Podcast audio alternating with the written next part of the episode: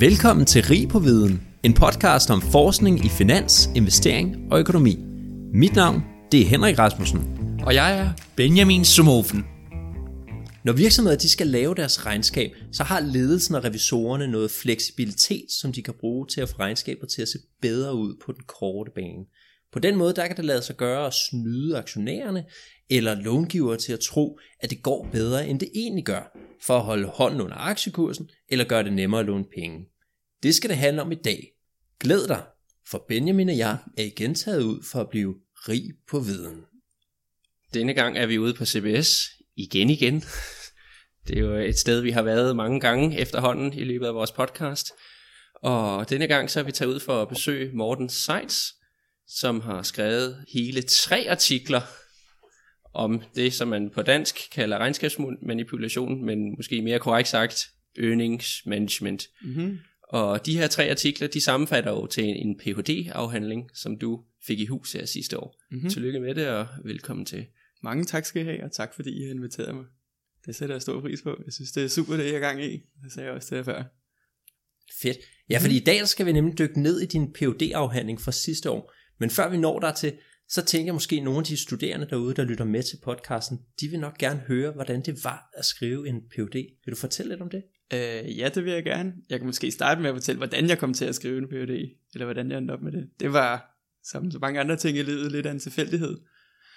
Øhm, øh, der var en underviser, Thomas Plenbo, som vi også har været ude og snakke med, der nævnte det til et, øh, et kursus, jeg fulgte. Øhm, og så tænkte jeg, nå, det lyder da egentlig, det lyder da meget spændende med sådan en PhD. Og så var jeg oppe og snakke med ham. Og så blev jeg lidt fanget af det, og jeg har altid godt kunne lide at studere. Jeg har altid været sådan lidt, øh, lidt nørdet i det. Og jeg tænkte, okay, jamen øhm, jeg har resten af mit liv til at gå ud på arbejdsmarkedet, hvis det er det, jeg vil. Øhm, så hvorfor ikke bruge tre år på at skrive en PhD? Øhm, og det lykkedes så på, på underlig vis, at jeg kunne få sådan en PhD-plads. Øhm, og, og jeg har ikke fortrudt det lige siden. Altså det har været, det har, det har været så glad for min beslutning. Øhm, jeg tænker, I kunne tænke jer at høre lidt om, sådan positive og negative ting omkring at skrive en PhD? Ja, det kunne vi jo godt, fordi du har jo været øh, lige så fornuftig som både André Henrik er at læse en kandidat i regnskab og finansiering på CBS. yes. og, og altså statistikken siger jo, at der er jo rimelig stor jobsikkerhed, når man kommer ud. Det er der altså, så det er jo ikke, det er jo ikke fordi, at du går og er bange for ikke at få et arbejde, når du er færdig. Så nej, det skal jo være nej, lysten, der driver værket. Altså, jeg tror, det mest overordnede var, at jeg tænkte, at, øh, at jeg har hele livet til at arbejde jeg skal nok komme ud og få et godt job og tjene nogle penge, hvis det er det, jeg gerne vil. Øhm, men jeg havde interessen for det, og jeg synes, hvis man har interessen for det, så, så er det det rigtige at gøre. Altså, at du, du finder ikke et job ellers ud over en PhD, og så kan man så blive på universitetet og lave stort set det samme bagefter, så hedder det bare noget andet, så er man en adjunkt eller en lektor eller en professor til sidst, hvis det er det, man vil. Ikke? Altså man forsker og underviser, og jeg tror ikke, at der er noget andet job, hvor du kan blive ansat, øhm, og få lov til at gøre stort set lige, hvad du har lyst til. Altså du kan forske, så længe det er inden for, inden for området, så kan du vælge at forske i de ting, du synes, der er spændende. Jeg startede med at forske i, eller jeg havde tænkt mig at forske i sådan noget bankruptcy prediction, altså forudsigelse af konkurs. Øhm, men fandt så ud af, at det var måske ikke lige det, jeg synes, der var helt vildt spændende, da jeg så kom i gang. Og endte som ved at skrive om earnings management, som jeg også igen tilfældigt faldt over i et kursus, jeg fulgte. Øhm, så den der frihed, det har helt klart været det, der, der tæller mest. Øh, et største plus for mig. Men det, det er nok heller ikke for alle, tror jeg, fordi at du har ikke nogen chef, der står og siger, nu skal du gøre det her, nu skal du sørge for at gøre det her, så du, du er, du skal også have noget selvdisciplin, for at, for at man kan gennemføre det her, eller så bliver det, så bliver det for stressende, tror jeg. Øhm, derudover så får man lov til at møde en masse rigtig, rigtig smarte mennesker, øh, det synes jeg er vildt inspirerende. Øhm, man får lov til at komme til udlandet, jeg har været selv i New York i ni måneder, øh, på et super godt universitet og sådan, Um, jeg ved, der er andre, der også har været i New York. Vi har min kollega Kasper, som jeg har skrevet med. Han skal til Washington her næste år. Skulle have været afsted nu, men på grund af corona og sådan. Uh, han håber også at komme til, til Chicago i nogle måneder. Og Chicago er jo top of the top sådan. Ja, det er fedt. Så nogle virkelig gode steder, de bliver sendt hen. Og han, øh, han skal så også på et kursus, der er i Hawaii, og sammen med nogle topfolk sådan fra USA. Og sådan. Så det, der er rigtig gode muligheder for at, for at være sammen med nogle af de bedste i verden inden for det, man laver. Det synes jeg er virkelig, virkelig fedt. Nu har min øh, mor jo faktisk også skrevet PhD for Mhm. mm-hmm. nogle år siden, øhm, og jeg kan huske til allersidst, der fik hun jo simpelthen så ondt i sin håndled og Ja. hænder, fordi det der med at skrive mange hundredvis af sider, det, mm-hmm. Mhm. det tænker jeg er lidt hårdt. Hvor, havde du også den oplevelse, at det var hårdt at skrive din PhD? Jeg synes, det var rigtig hårdt. Øh, Jeg synes, de sidste halve år var rigtig, rigtig hårdt. Øhm, Jeg tror, i starten, der tænker man tre år. Har masser af tid, ikke? men det lige pludselig, og jeg synes, jeg, har, jeg synes bestemt ikke, jeg har været dårlig, men lige pludselig så, øh, altså så, det er meget at skrive tre forskningspapirer. Øh, jeg kan fortælle dig måske, jeg tror, at gennemsnitstiden fra, når du starter et forskningspapir, til det er blevet udgivet, er måske fem år eller sådan, for et papir.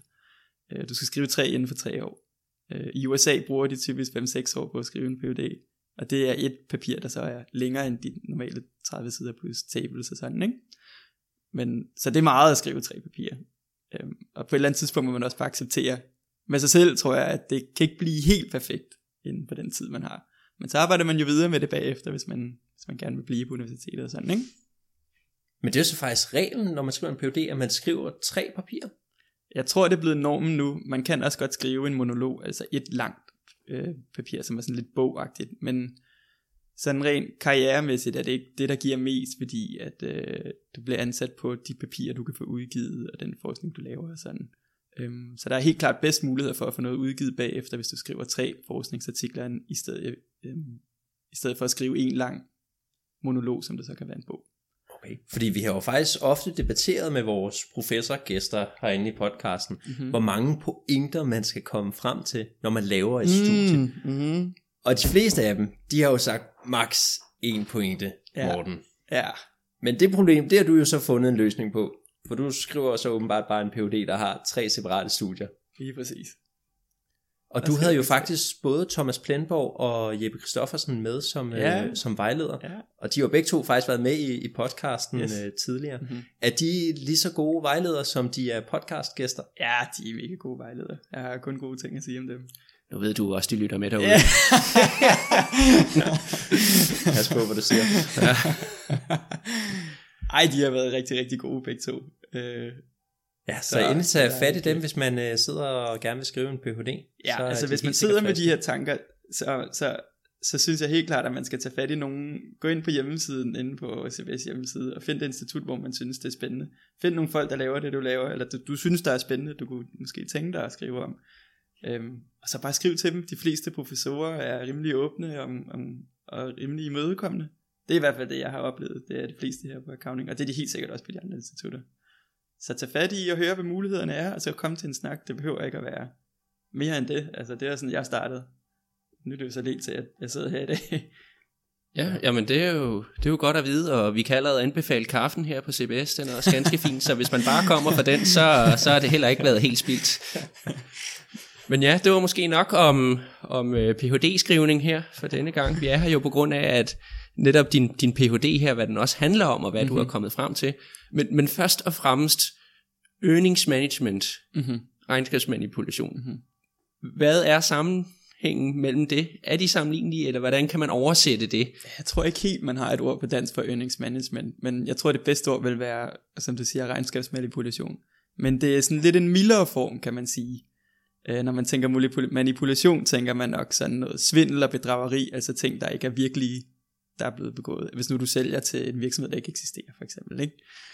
Øhm, earnings management er sådan, det er mellem to ekstremer, hvor den ene er sådan øh, true and fair view, altså du giver det rigtige information, og det er øh, ja, det er det rigtige information, kan man sige. På den ene side, noget, der giver et godt billede af virksomheden, og på den anden side, den anden ekstrem er, at du laver svindel eller manipulation, og det er jo de cases, man hører om i nyhederne og sådan, ikke? Og midt imellem det ligger, ligger earnings management, vil jeg sige. Så det er, øh, når virksomhedslederne, de bruger den fleksibilitet, der er i regnskaberne til at få det til at se lidt bedre ud, nogle gange lidt dårligere ud faktisk, for, for egen vindings skyld. Og hvorfor vil du gerne skrive om det her emne earnings management? Jamen, det siger jo sig selv. Det, det er jo spændende at se på folk, der prøver at snyde systemet. Eller, ej, de prøver ikke at snyde, men de prøver at få det til at se lidt bedre eller lidt dårligere ud, end det det er. Øhm, og det synes jeg, det, det synes jeg var, det synes jeg var spændende. Og det er jo så ikke den eneste, der synes, det er spændende. Det er en kæmpe litteratur inden for, inden for både accounting og finance. Og, og hvad fandt du så frem til i en artikel her? Sidder der nogen, der prøver at snyde systemet? Jamen, der vil altid være nogen, der prøver at snyde.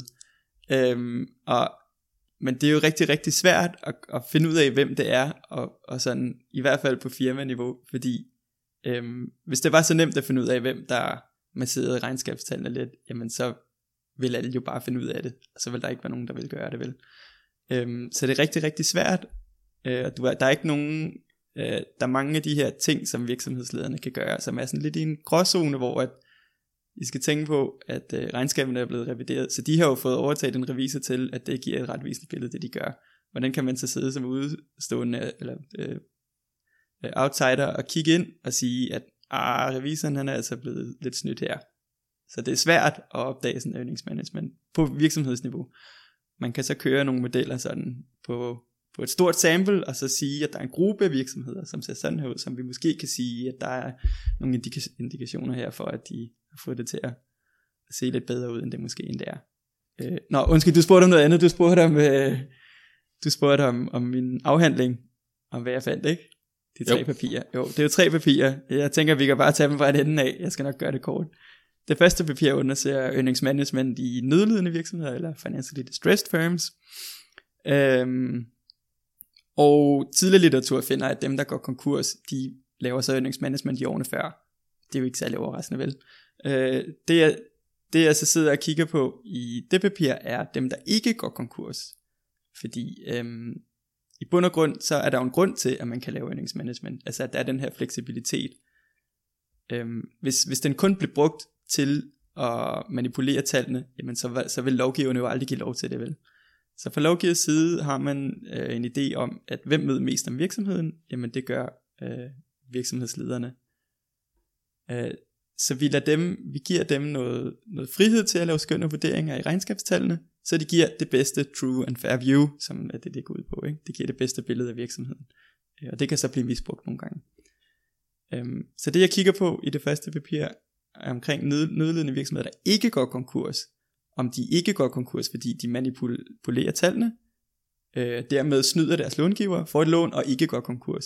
Eller om de øhm, faktisk, eller om de er nødlidende, om de, øh, de bruger så fleksibiliteten til at give et true and fair view omkring den fremtidige performance i virksomheden, og derfor går de ikke konkurs. Og jeg finder så det sidste, at når de bruger deres fleksibilitet, så gør det, at regnskabskvaliteten faktisk stiger, eller den del, som man, man bruger nogle modeller, og så estimerer man en del af, af indtjeningen, der er manipuleret, så at sige. Ja, det kan så være på en god eller en dårlig måde. Øh, og den del, der så er manipuleret fordi de nedledende virksomheder, der ikke går konkurs, den bliver til fremtidig indtjening i, i, i ret høj grad. I højere grad, end man vil forvente, hvis det var, hvis det var for at snyde. Så, det så er de det, er faktisk gode til, når de laver deres regnskabsmæssige skøn, ligesom at, at tage de nedskrivninger, som kræves, og vise måske, at Mhm. mm-hmm. det rent faktisk ikke går særlig godt i, i virksomheden, fordi de er, er nødlidende. Ja, de, både det, og også ikke tage de ned- nedskrivninger, som, som lignende virksomheder måske vil tage, fordi de kan se, at det kommer til at gå godt eller bedre i fremtiden, så vi tager ikke de her nedskrivninger. Er det fordi, de, de så prøver at gemme, øh, er det fordi, de prøver at, at, at gemme, at det går dårligt, eller er det fordi, de prøver at give god information til outsiders om, at det faktisk kommer faktisk til at gå bedre. Til, i, og jeg finder så i gennemsnit øh, øh, evidens for det sidste. Og så finder jeg jo så, det ser rosenrødt ud det hele, at de gør det for at få regnskabet til at være mere informativt og sådan. Men sådan er det jo ikke altid, vel? Der er jo også earningsmanagement. Um, øhm, så i det næste papir kigger jeg på en bestemt type earningsmanagement for en ejerleder, og det er rigtig, rigtig simpelt. Og igen var det lidt et tilfælde, at min, øh, min, mine to øh, medforfattere, i både Jeppe og Thomas og jeg, vi faldt over det, at der er nogen, at ejerledere, de kan skifte mellem at give sig selv løn og give sig selv dividende, og når du er oppe og betale marginalskat på begge to, så er det næsten øh, beskattet ens. Der skal det vel lige nævnes her, at den størrelse virksomhed, kigger på, hvis jeg husker rigtigt, det er mellem 10 og 70 ansatte. Og lige, omkring- lige dem der, der kigger vi faktisk på totale aktiver. Det er mellem 1 million og 75 millioner i aktiver. Så de er Nå, ret små. aktiver. Okay, ja, det er nemlig de, de mindre Ja. virksomheder, man Ja. lige skal huske. Ja, det er lige nemlig her. de mindre virksomheder, vi kigger på her.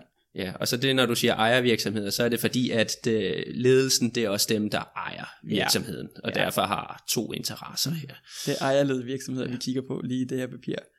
Øh, og det vil sige, at der er en ejerleder, øh, der, der både er, der, der er en ejer, der er det hele, og som også leder virksomheden. Så, Så kan man jo selv bestemme, hvordan man giver sig selv løn.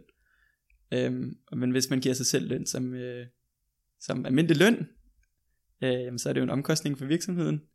Det kommer jo til at gøre, at indtjeningen ser lavere ud. Men hvis, hvis man giver sig selv dividende, jamen så er det jo ikke en omkostning, og så går det ikke ind i, i indkomstopgørelsen, og så ser din indtjening lige pludselig bedre ud. Så vi kigger på virksomheder, der laver det skifte her. Altså de sænker deres løn, og samtidig hæver deres dividende, fordi de, så får de, det, de får det samme ud til dem selv efter skat, men deres indtjening kommer til at se bedre ud. Øhm, og det kan vi så identificere med noget, øhm, noget ikke offentligt tilgængelig information, vi har fra Danmarks Statistik omkring lønningerne på de her ejerledere. Øhm, og så ser vi på, om de får en bedre rente i banken, og det finder vi så, at det, det gør de. Øhm, og det tester vi så på alle mulige forskellige måder, og vi... Øh, og det er jo overraskende ikke, altså det er jo så simpelt, men det, det er ikke en information, du kan finde i årsrapporten, for eksempel det med lønnen. Øh, det er vores umiddelbare forklaring på, hvordan det kan ske, og vi har så også været ude og interviewe flere banker omkring det. Øhm, og de siger jo, at jamen det kan vi jo godt se, men det er ikke noget, vi systematisk spørger om, lønnen sådan. Det kan være, at de skulle begynde på det så. ja, ja. Og det har været sådan, nogle af de interviews, vi har været ude til, at de til sidst sidder, og vi, vi har interviewet dem først omkring, vi vil jo gerne have det ærlige svar, så vi har ikke sagt, at det er det her, vi kigger på. Øhm, er det noget, I gør? Fordi så siger de, ja, selvfølgelig gør vi det. Så vi spørger sådan lidt rundt om det. Og til sidst siger vi jo så, det er det, vi kigger på. Hvad siger I til det? Og, øhm, og der er nogle af dem, der har gættet, ah, det er det, I kigger på. Og ja, det kan, det, det, det kan, det kan godt lade sig gøre, at de kan få en bedre rente på den, på den front der. Ja, så kort, man kan sige, direktørens lønning er typisk en ret stor post i regnskabet, tænker jeg, når det er en Mm. lille virksomhed. Og den kan de simpelthen trække ud af regnskabet, og mm. i stedet udbetale den som udbytte, efter de jo har regnet øh, indtjeningen eller bundlinjen. Mm-hmm. Mm. Øhm, og bankerne, de kigger så på bundlinjen og kan se, ah, men det går da rimelig godt. Mm-hmm. Og øh, så tilbyder de dem en, en favorabel rente, eller i hvert fald en, der formentlig er lidt bedre end hvis direktørens lønning havde været med. Det er konklusionen. Lige præcis, det er konklusionen. Og den effekt er så endnu større lige omkring 0 øhm, på begge sider. Altså der er mere sandsynlighed for ejerlederne, de, de tager den her, altså de, de laver det skifte, de sænker deres løn og hæver deres dividende lige omkring 0. Øhm, fordi der er ikke nogen, der vil rapportere et negativt resultat, og det ser også dårligt ud for banken. Øhm, så der er en større sandsynlighed for ejerlederne for, at de gør det.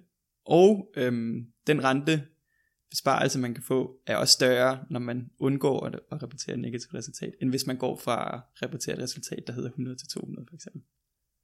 Det er, jo, det er jo en generel menneskelig adfærd, man også Det er det ser det inden for investering. Loss aversion, det er som der aversion. findes masser af, af skriv på ude på nettet, Mm-hmm. hvis man kunne tænke sig at, at vide mere om det. Ja, Det, det, det gør mere ondt at tabe 100 kroner, end at tjene 100 kroner. det er nemlig rigtigt. Og hvad så med den tredje og sidste artikel? Og nu kommer vi Nu til kommer den.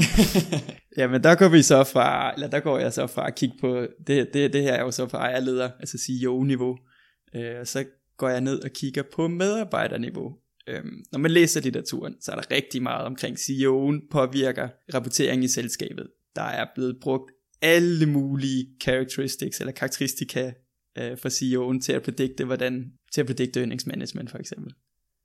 Alle mulige forskellige kreative ting, ikke? Der er næsten ikke lavet noget på medarbejdere, og, at, og, og, og jeg tror det er fordi, at det er virkelig svært at få data på, hvad det er for en type medarbejder, der er i, øh, i, i, i virksomheder.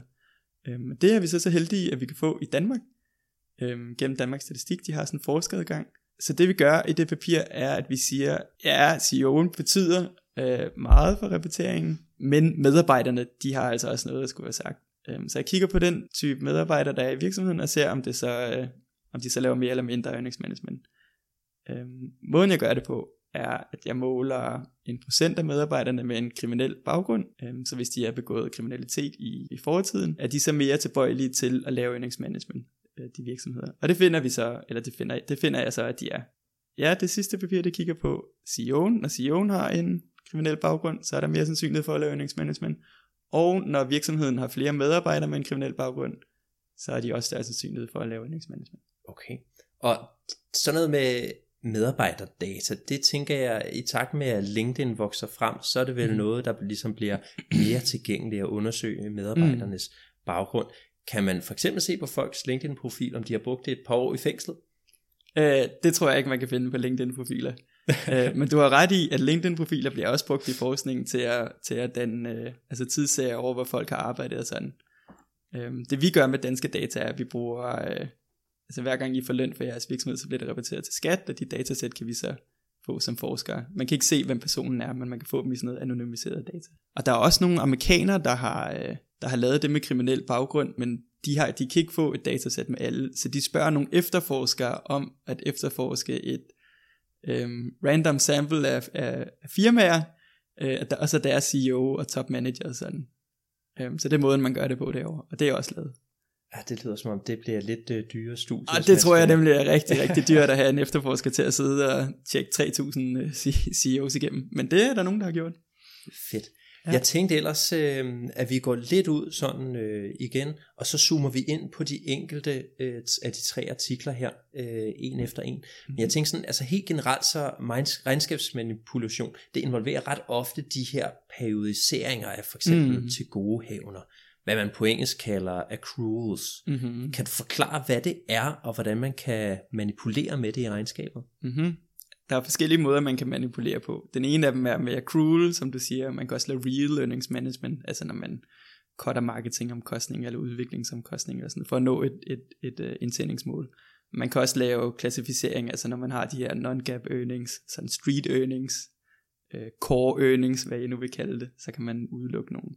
Men ja, det jeg kigger på i afhandlingen mest, er de her accruals.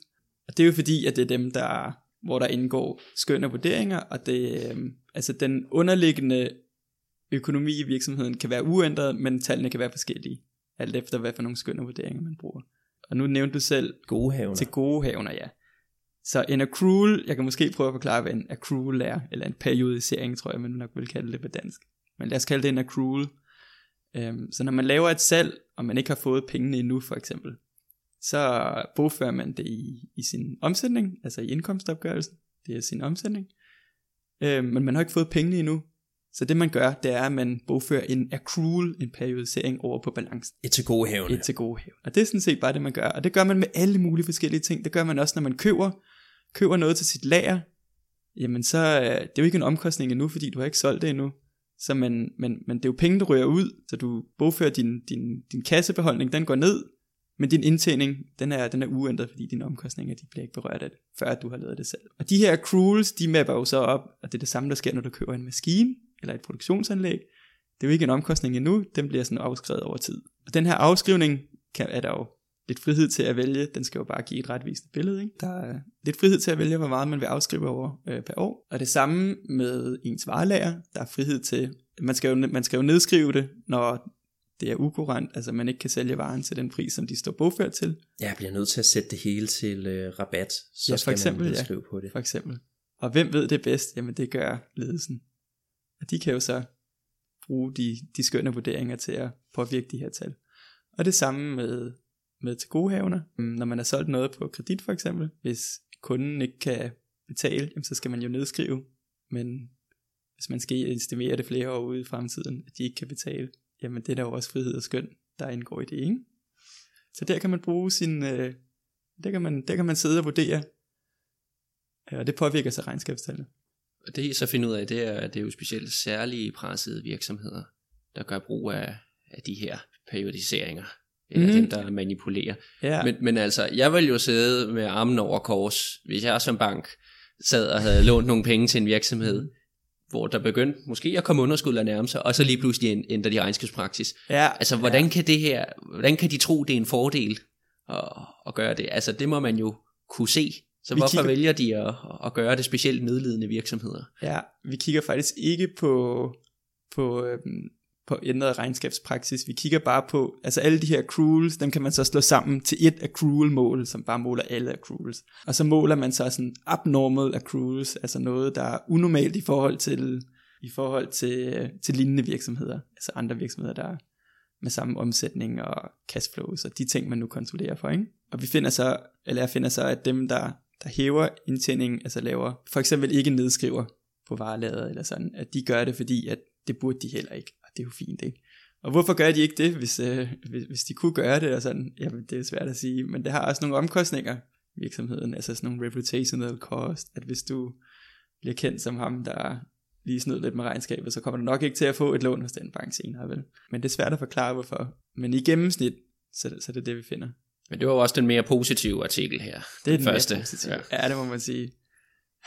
Ja, så du finder jo rent faktisk ikke frem til, at de nødlidende virksomheder, de snyder på vægten i det store hele, vel? i det store hele. Men når det så er sagt, øhm, så er der jo helt sikkert stadig nogen, der snyder, og omkostningerne ved at låne til nogen, der snyder versus låne til nogen, der ikke snyder, de er måske ikke de samme, så man kan ikke rigtig sige, at det er, at nu skal du bare låne ud til alle, øh, der er nødlidende, fordi de rapporterer true and fair.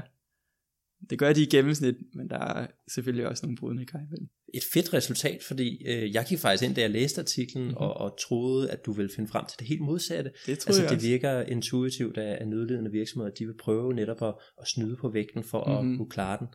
Øhm, er det også sådan, den øvrige forskning på området, er det også de resultater, de finder frem til? Mm, ja, det er et godt spørgsmål. Der er de her to forces, hvis man kan sige det sådan. Altså et er, at markedet vil gerne have true and fair view, så det disciplinerer ligesom virksomhederne til at gøre det, fordi at det er ikke sådan, det er et repeated game, altså det er noget, hvor de, skal, de kommer tilbage til markedet senere og skal have nogle penge på en eller anden måde, øh, de her managers. Så, så der er sådan en disciplineringseffekt. Der er, der er en efterspørgsel efter true and fair information. Men på den anden side har du også nogle incitamenter til at få det til at se lidt bedre, end det egentlig er. Fordi at øh, du er jo en opportunist, og du vil gerne have, at det, øh, at det ser godt ud tingene, ikke? Øh, for dig selv.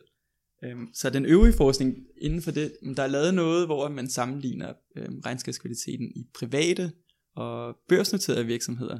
Og der går den jo på, at jamen, børsnoterede, de har dårligere regnskabskvalitet, fordi at de har mere at vinde ved at manipulere earnings, ikke? Men på den samme tid, så har de også, øh, de har også flere omkostninger ved at manipulere earnings, fordi at de skal ud til kapitalmarkederne igen. Og det kan godt være, at du kan hæve aktieprisen her nu, men på lang sigt, så giver det jo ikke særlig meget vel. Øhm, og man finder så, at regnskabskvaliteten er bedre i børsnoterede virksomheder, end, end i forhold til private virksomheder. Og så matcher man den så, så de har samme størrelse og sådan nogle ting. Ja, der er selvfølgelig også øh, langt flere regnskabsstandarder, tænker jeg, når man mm. er børsnoteret, så mm-hmm. det giver måske meget god mening. Men din undersøgelse, er det kun private virksomheder, der ikke er børsnoteret? Ja, det er kun private virksomheder. Okay. Ellers, Morten, jeg elsker jo at tale lidt bæredygtighed og ESG ind i tingene. Og det her med regnskabspraksis og accruals, det indgår jo nogle gange i, i G'et, eller altså de ledelsesmæssige aspekter i øh, bæredygtig investering. Og hvis man på en eller anden måde kan se, at regnskabspraksis ikke er helt i orden, så trækker det typisk ned i ESG-scoren, mm. vil en ESG-analytiker øh, formentlig vurdere. Mm-hmm. Og nu kom øh, Lasse Haje jo ud med et øh, studie sidste år om bæredygtig investering. Og det pegede på, at selskaber med en mindre aggressiv tilgang til at bogføre sine tilgodehavner, de typisk giver større afkast over tid. Altså han brugte den her øh, accruals øh, som en faktor i, Mhm, øh, mhm. i governance i, i hans ESG-score. Mener du, det er vigtigt som investor at kigge på de her ting i, i regnskabet, og er det en faktor, som du mener hører hjemme i bæredygtighed? Uh, det er også et godt spørgsmål. Og det er noget, som der også bliver diskuteret i litteraturen. Om, om accruals er godt eller dårligt. Det er jo lidt sjovt, når man sidder i på Institut for Regnskab. Altså det vi gør, vi tæller jo ikke bare penge, vi tæller jo indtjening. Og forskel mellem indtjening og, og, og bare kaster kommer ind ud, det er jo så accruals. Så det er det, vi gør. Om det er et mål, om man kan sige, at dem, der har mange accruals, altså mange periodiseringer, om det er dårlig regnskabspraksis, det kan vi måske lige vende tilbage til om lidt.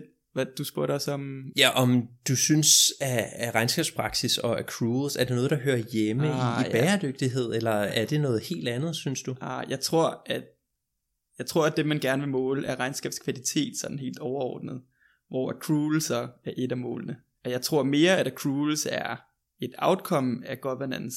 Det er i hvert fald sådan, man ser på det i accounting-litteraturen, hvor jeg kommer fra, ikke? At det er et outcome, at når man har god governance, altså et øhm, uafhængige bestyrelser, øh, høj andel af institu- institutionelle investorer for eksempel, så har man typisk en bedre regnskabskvalitet, men det er et outcome af, at der er en god governance i virksomheden. Så man kan sige, at de er relateret, men jeg vil sige, at det er god governance, der gør, at man har god regnskabskvalitet. Det er ikke god regnskabskvalitet, der gør, at man har god governance. Nej, og jeg tænker, det. det man jo gerne vil opnå som øh, bæredygtig investor, det er jo mm. at undgå at investere i øh, virksomheder, der netop regnskabsmanipulerer Mm. og snyder både Mm. samfundet og deres medarbejdere og Mm. alle andre. Øh, og der er det her jo så en indgangsvinkel på det. Jeg ved ikke, om, om du har undersøgt om sådan noget som med øh, accruals, om det også hænger sammen med regnskabsmanipulation og konkurser eller snyd. Det er jo svært at finde ud af, hvem der laver earningsmanagement og hvem der ikke gør. Men når man grupper dem sammen, altså hvis nu man finder, at der er der bliver, der bliver lavet nogle, nogle, nogle skønne vurderinger, der gør indtjeningen større, når en virksomhed skal ud og søge penge på markedet, når de skal lave en kapitaludvidelse, eller når de skal søge gæld, eller sådan, så er det nok earningsmanagement, ikke? Altså når det, når det falder sammen med nogle incitamenter, som, som ledelsen har. Og det er typisk sådan, man gør det. Så finder man så, at der er, der er abnormalt store accruals, når de her events, de finder sted. Oh, og må jeg vende tilbage til det spørgsmål, du havde før omkring uh, accruals, om det er et mål for, altså hvis du har rigtig mange accruals, om det er et mål for, for earnings management eller corporate governance. Det går helt tilbage til et papir, der blev udgivet af en gut, der hedder Richard Sloan i 1996. The Accrual Anomaly, det er der nok nogen, der har hørt om før. Ja. Og siden da er det så blevet, uh, er det så blevet undersøgt på alle mulige forskellige måder. Hvorfor er der den her cruel anomaly? Uh, the cruel anomaly går ud på, at to virksomheder, der har samme indtjening, hvis den ene virksomhed har, har høj accruals, og den anden har lavere lav accruals, så vil den med høj accruals have dårligere performance over tid. Så det hænger jo sammen med høj accruals, meget earnings management, dårlig performance øh, over tid. Det var sådan den umiddelbare forklaring, men så har man så fundet ud af, at det, det hænger altså ikke sammen, sådan rent forskningsmæssigt. Øh, lige en anekdote, ham Richard Sloan, han er gift med kvinden, der hedder, jeg tror hun hedder Patricia, Patricia de Chow, og hun øh, Øh, hun har sat en helt modsatte lejr, at accruals er godt, og det er bedre end. Og sådan. Altså de er, de, de er forskningsmæssigt helt, uh, helt i modsatte lejre, begge to inden for accounting. Um, ej, det er godt at kunne udfordre ja. sig lidt i hinanden lidt i ægteskab. Ja, specielt sådan et par her. Hvis der ikke var lige noget at diskutere over middagsbordet, ja. eller noget at være uenige om, så kunne man altid lige trumfe ja. den på bordet. og de er begge to sådan uh, top forskere inden for, inden for deres område, men med to vidt forskellige uh, synspunkter på accruals. Og der er så lige kommet et papir ud her i, jeg tror det var sidste år, omkring øh, hvorfor er der den her cruel anomaly, og der er så nogen, der undersøger, de finder så, at de virksomheder med mange accruals, det er dem, der typisk har, har meget vækst frem i tid, og når man har meget vækst, så tiltrækker det nye konkurrenter over tid, og derfor kommer der til at være mere konkurrence, og derfor så underperformer de over tid, og det tester de så, og det er så også det, de finder. Og der er også blevet lavet nogle test for, om, om det er earningsmanagement, der gør, at dem med høj accruals har lavere, har lavere aktieafkast over tid. Og det er, ikke, det er typisk ikke det, man finder. Okay. Selvom at det var den gængse sådan, øh, forklaring, dengang det blev udgivet, at det var nok det, der drev det. Det er, jo, det er jo ret interessant, fordi der sidder helt sikkert folk her og lytter med, mm-hmm. som enten er analytikere eller mm. investorer selv, der skal ud og, og finde de her accruals. Altså så nu, nu må du lige øh, give mig ret eller sige imod, hvis, mm-hmm hvis vi lige skal opsummere det her. Så hvis man skal ud og få øje på de her accruals, så hjælper det faktisk ikke kun at kigge på virksomheden isoleret set, så er man ud til, er nødt til at gå ud og, og sammenligne med virksomhederne og lave de her regressionsanalyser. Ja, man skal jo justere for en masse ting. Men igen, altså det, jeg tror, der er sådan en idé om blandt folk, at earnings management er sådan alle steder. Og der er så en gut, der hedder Ray Ball, som er også sådan han var sådan en af dem, der var med til at starte hele den empiriske litteratur omkring accounting og sådan. To ting, som folk tror sker, men som ikke er, som han ikke tror er rigtigt. Og et af, et af de beliefs, han nævner, er så, at, øh, at earnings management er alle steder. Og det mener han så, at det er det ikke, fordi at det har været igennem revisoren. Der er masser af forskning, der viser, at, at accruals, det hjælper til at, altså det gør regnskabskvaliteten bedre, end hvis du bare tager kun penge og sådan. Ja, så man skal måske ikke være så paranoid alligevel, og bange uh. for accruals. Men det kommer, det kommer igen an på, hvem du spørger. Altså, der er nogen, der vil sige, at, øh, at der er earnings management alle steder, øh, og der er andre, der vil sige det modsatte. Så det er virkelig svært at sige, og det er rigtig svært at undersøge, fordi man, man ved ikke, altså man ved jo ikke, hvem det er, der gør det, og hvem der ikke gør det. Der har været nogle forsøg på det over i USA, hvor de, så er de jo smart, ikke? Så laver de interviews, eller de laver øh, spørgeskemaer, og interviews, og så, øh, men de spørger ikke, laver du earnings management, fordi så siger alle, nej, det gør jeg ikke. så de spørger, hvor mange tror du i din branche laver earnings management, og hvor meget tror du så, at de laver earnings management? Og det er jo en sjov måde at gøre det på, ikke? Det var en rigtig Jeg tror, de finder, at, øh, at, at de managers, de spørger, tror, at det er sådan 10%, der laver det. Eller sådan. Jeg kan faktisk ikke helt huske det. Okay. Det er sådan alligevel rimelig meget. Øhm, ja, jeg tror, hvad jeg er kommet frem til efter at læse alt det litteratur, det er, at earnings management sker. Selvfølgelig gør det det, men i gennemsnit er det bare ikke... Øh, Af så stor betydning. Af så stor betydning, ja lige præcis. Men der er så nogle events, jeg vil nok mere kigge, i stedet for kun at kigge på accrual, så vil jeg hellere forstå incitamenterne af dem, der sidder og laver de her, eller og laver de her skønne vurderinger, som er typisk er CEO'en eller CFO'en. Øhm, hvis nu, at de står og skal have løn baseret på de rapporterede tal, så vil jeg nok kigge lidt. Hvis nu, at de står og skal udstede, udstede øhm, ny gæld, så vil jeg nok også kigge lidt mere. Hvis nu de står og skal have nye penge fra aktiemarkedet, så vil jeg nok også kigge lidt mere. Så forstå incitamenterne. Øhm, det må være det, der driver, at de, at de, at de vil lave earningsmanagement. Jamen, skal vi ikke lade det være ordene her for den første artikel? Jo. der er vi også kommet vidt omkring, ikke? Så, så hvis vi skal springe ned i nummer to artikel lige for kort og opristen, så handler det jo om her, hvordan er direktøren han kan veksle mellem at få udbetalt sin løn som lønomkostninger eller i dividende. Mm-hmm. Og det er jo så det i sidste ende, der påvirket om, hvor, hvad resultatet af primær drift det skulle være, som man så mener, at kan gå ud og, og hjælpe virksomheder med blandt andet at optage nye lån til billigere rente. Hvis nu man som direktør selv vælger at få udbetalt sin løn som dividende. Hvad får han selv ud af, af det? Altså er der nogle skattemæssige fordele? Ah, eller? Ja, der er altså nogle, altså først så starter du med at betale dig selv løn op til, altså almindelig lønindkomster op til en vis grænse. Og derfor giver det så mening at give sig selv dividende op til en vis grænse, og når du så er over de to grænser, øhm, så du betaler topskat både på dividenden og topskat både på, på løn, jamen så er det næsten det samme, du kommer til at betale, om du giver dig selv løn, eller om du giver dig selv dividende. Og så er der nogen, der vil sige, jamen topskatten for dividende, den er jo kun 42%. Hvordan kan det være lige så højt, som når du betaler topskat i din løn, som er, jeg tror det er 56%? Ja. Og det er det jo heller ikke. Men når man betaler dividende til sig selv, så, og du ikke betaler dig selv løn, løn kan du trække fra i din, den skat, du betaler i virksomheden, så skal du først betale virksomhedsskat, og dernæst skal du betale dividendeskat, og de to til sammen giver, at det er du kommer op på de der omkring 56% mener der. Ah, det er meget smart strukket sammen, kan man sige, ja.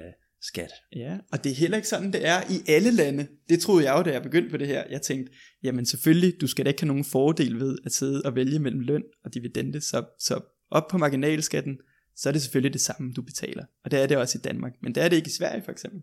No. Der vil man gerne have, at, øh, at folk de går ud og stifter virksomheder, og så kan de jo betale sig selv dividende. Så der er man Altså der har man en fordel ved at betale sig selv dividende, også over uh, topskatteniveau. Okay, så der giver de et eller andet incitament til netop at, at lave noget skattearbitrage, mm-hmm. kan man kalde det. Mm-hmm. Og så noget man blandt andet så også, det er jo at gerne en ny låntagning. Mm-hmm. Der kunne man jo også godt tænke sig, at overskuddet var lidt bedre, ja. fordi så, ja. så var man jo en lidt bedre låntager over for banken også. Ja. Og det, det kunne så medvirke, fandt de frem til, at man kunne finansieres ved en billigere rente. Mm-hmm. Og man skulle betale lavere i rente, hvis ja, man lavere i rente. gamede ja. lidt med ja. regnskaber. Og den effekt er så endnu større lige omkring 0, altså når du undgår at rapportere et negativt resultat. Men kan banken ikke kunne, kunne se det? Altså at sige, når man, I sparer, øh, lad os sige, en million i lønomkostninger, men der bliver udbetalt mere dividende. Altså det er jo stadig det samme omsætning, der er, og, ja. og så videre. ja, ja. Problemet er, øh, for bankernes synspunkt, tror jeg, at de kan ikke se øh, direktørens lønning det er ikke noget, de skal opgive i årsregnskabet, så de kan ikke se det. Så den er gemt, kan man sige. Det kan vi så se som forskere. Øhm, men det kan de ikke se. De kan så spørge om det. Bankerne kan jo spørge om, hvad de nu har lyst til. Men det gør de ikke systematisk. Det er i hvert fald ikke uh, det, vi får at vide, når vi er ude og snakke med dem.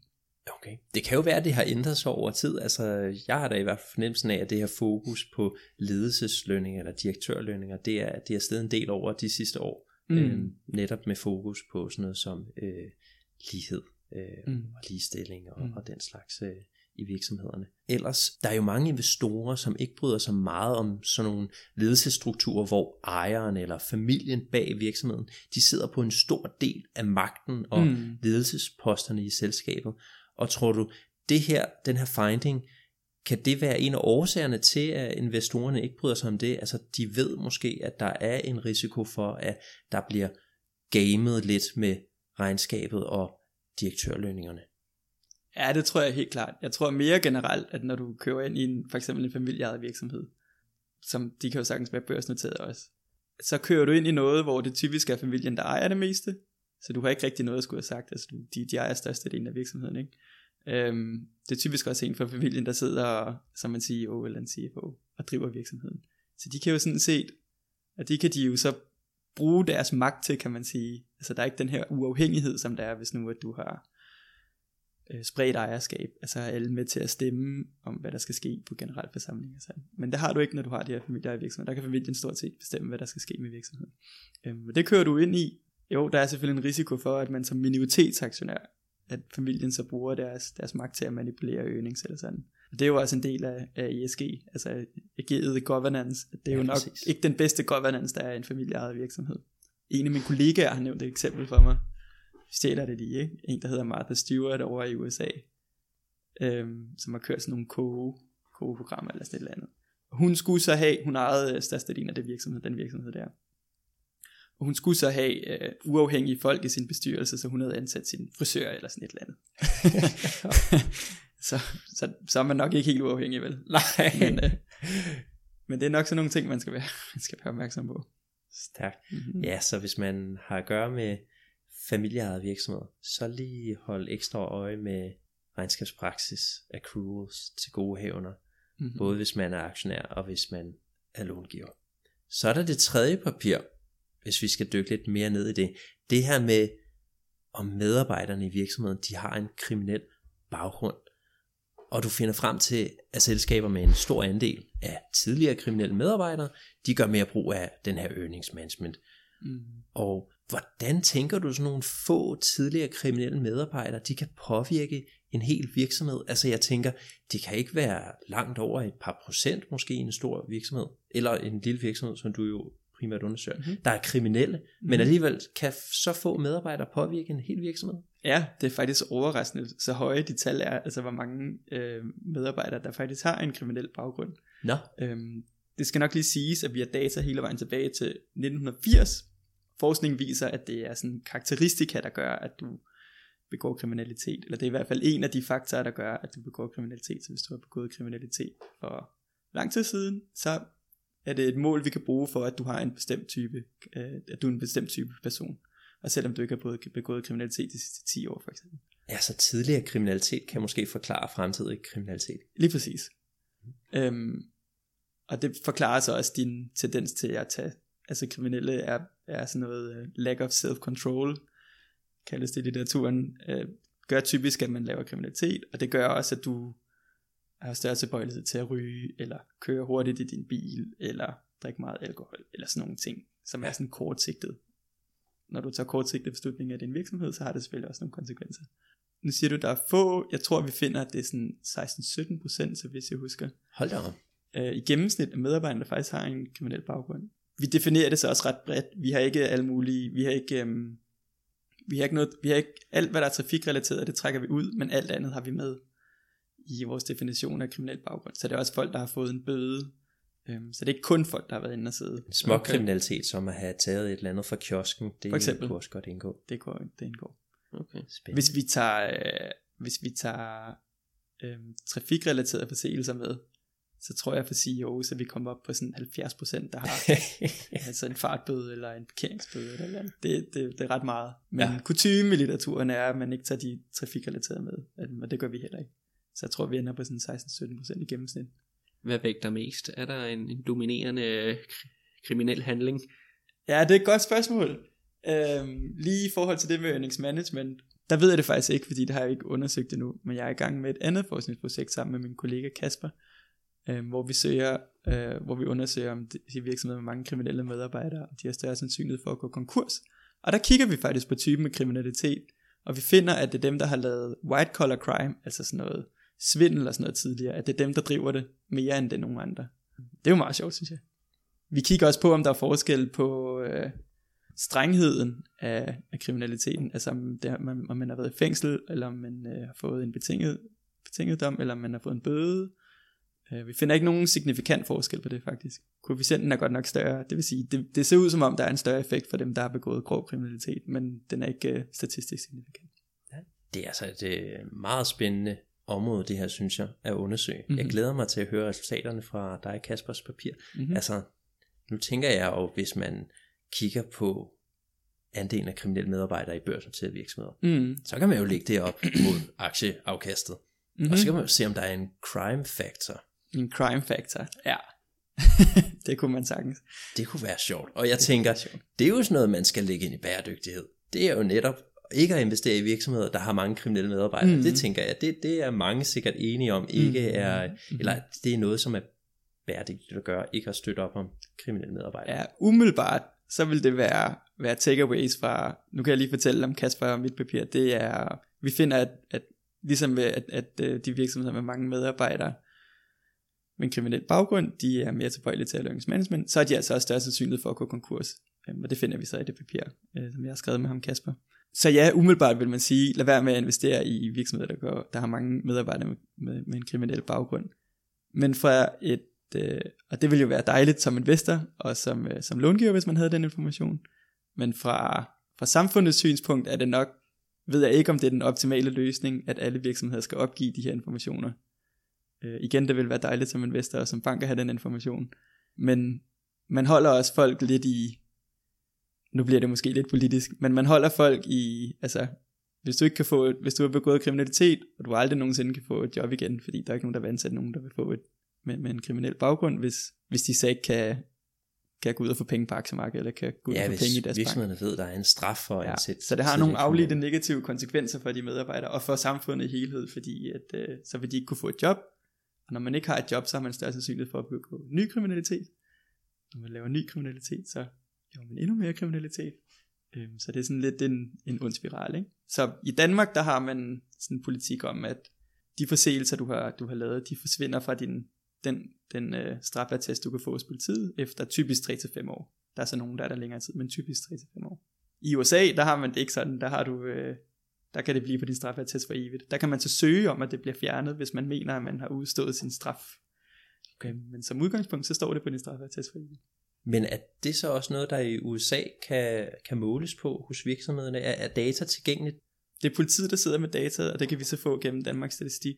I USA, der er det, øhm, øh, der er det ikke offentligt tilgængeligt, men der kan man så hyre nogle investigators, der tjekker criminal records, eller den kriminelle baggrund, for de folk derovre. Det gør man typisk, hvis man skal... Øh, da jeg, på, da jeg skulle øh, lege en lejlighed i New York, blev, blev min kriminelle baggrund tjekket. Sådan global. Jeg ved ikke lige, hvordan det fungerer. Der er så nogle forskere, der har, der har tjekket, øhm, eller der har lavet forskning på, på børsnoterede virksomheder, på topledere øhm, og earnings management.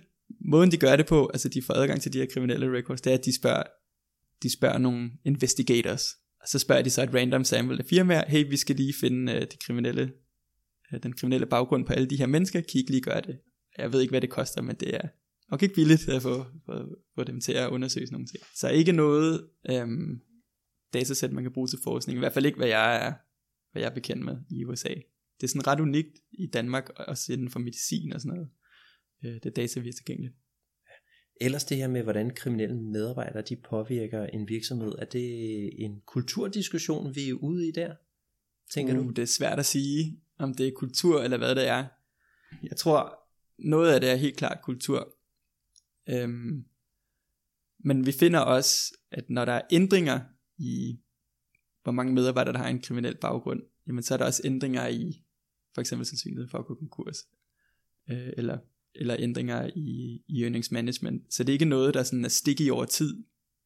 Altså sådan i over lang tid. Så der kan sagtens være ændringer, men det inden i firmaet. Og kultur er typisk noget, der er stik i. Noget, der ikke ændrer sig særlig meget. Af hvad jeg forstår det i hvert fald. Vi finder for eksempel, øhm, i forhold til det med kultur, når medarbejdere de begynder at arbejde i en virksomhed med mange kriminelle, eller med mange medarbejdere, der har en kriminel baggrund, jamen så er de større sandsynlighed for selv at begå kriminalitet. Det gælder både for dem, der der har begået kriminalitet før, og også dem, der aldrig nogensinde har begået kriminalitet før. Så der er sådan en eller anden peer-effekt, vil jeg nok mere kalde det, end jeg vil kalde det kultur. Men der er sådan en peer-effekt, at man bliver påvirket af de folk, der er omkring en. Ja. Det er jo meget samfundsrelevant også. Det er jo, ja. vi ser al hele den her ghetto-plan også, at man mm. skal prøve at adskille mm. kriminelle. Mm. Så det går simpelthen ind og rammer virksomheder også. Det er ikke kun på Nej, lige præcis, sociale plan, der er også ja. noget kroner og øre for aktieafkastet, det her, hvor det kan, Ja. kan betyde noget. Ja, det kunne være sjovt at lave det på aktieafkastet, men det er svært at lave på Danmark, fordi der er ikke særlig mange børsnoterede Ja. virksomheder. Jeg tror også, at din crime factor, den, den, den er lidt udfordret her. Men det var også en fin bud. Men data blev jo heldigvis bedre øh, over Ja. tid, så øh, nu Ja. må vi se. Der er ja. nogen, der har lavet, må jeg lige komme med til ting, der er nogen, der har lavet over i Sverige omkring din crime factor. De har så lavet det på insiderhandel, øhm, hvor de ser på, på top managers eller topledere, der har en kriminel baggrund. De laver mere insider, eller de laver mere, øhm, de køber og sælger aktier oftere, og det har et større afkast, når de gør det. Altså, så det ser ud som om, at det er sådan insiderhandel-agtigt. Ja. Så på den måde er det blevet tjekket på, på aktiemarkedet. Altså direktør med en kriminel baggrund? Mm.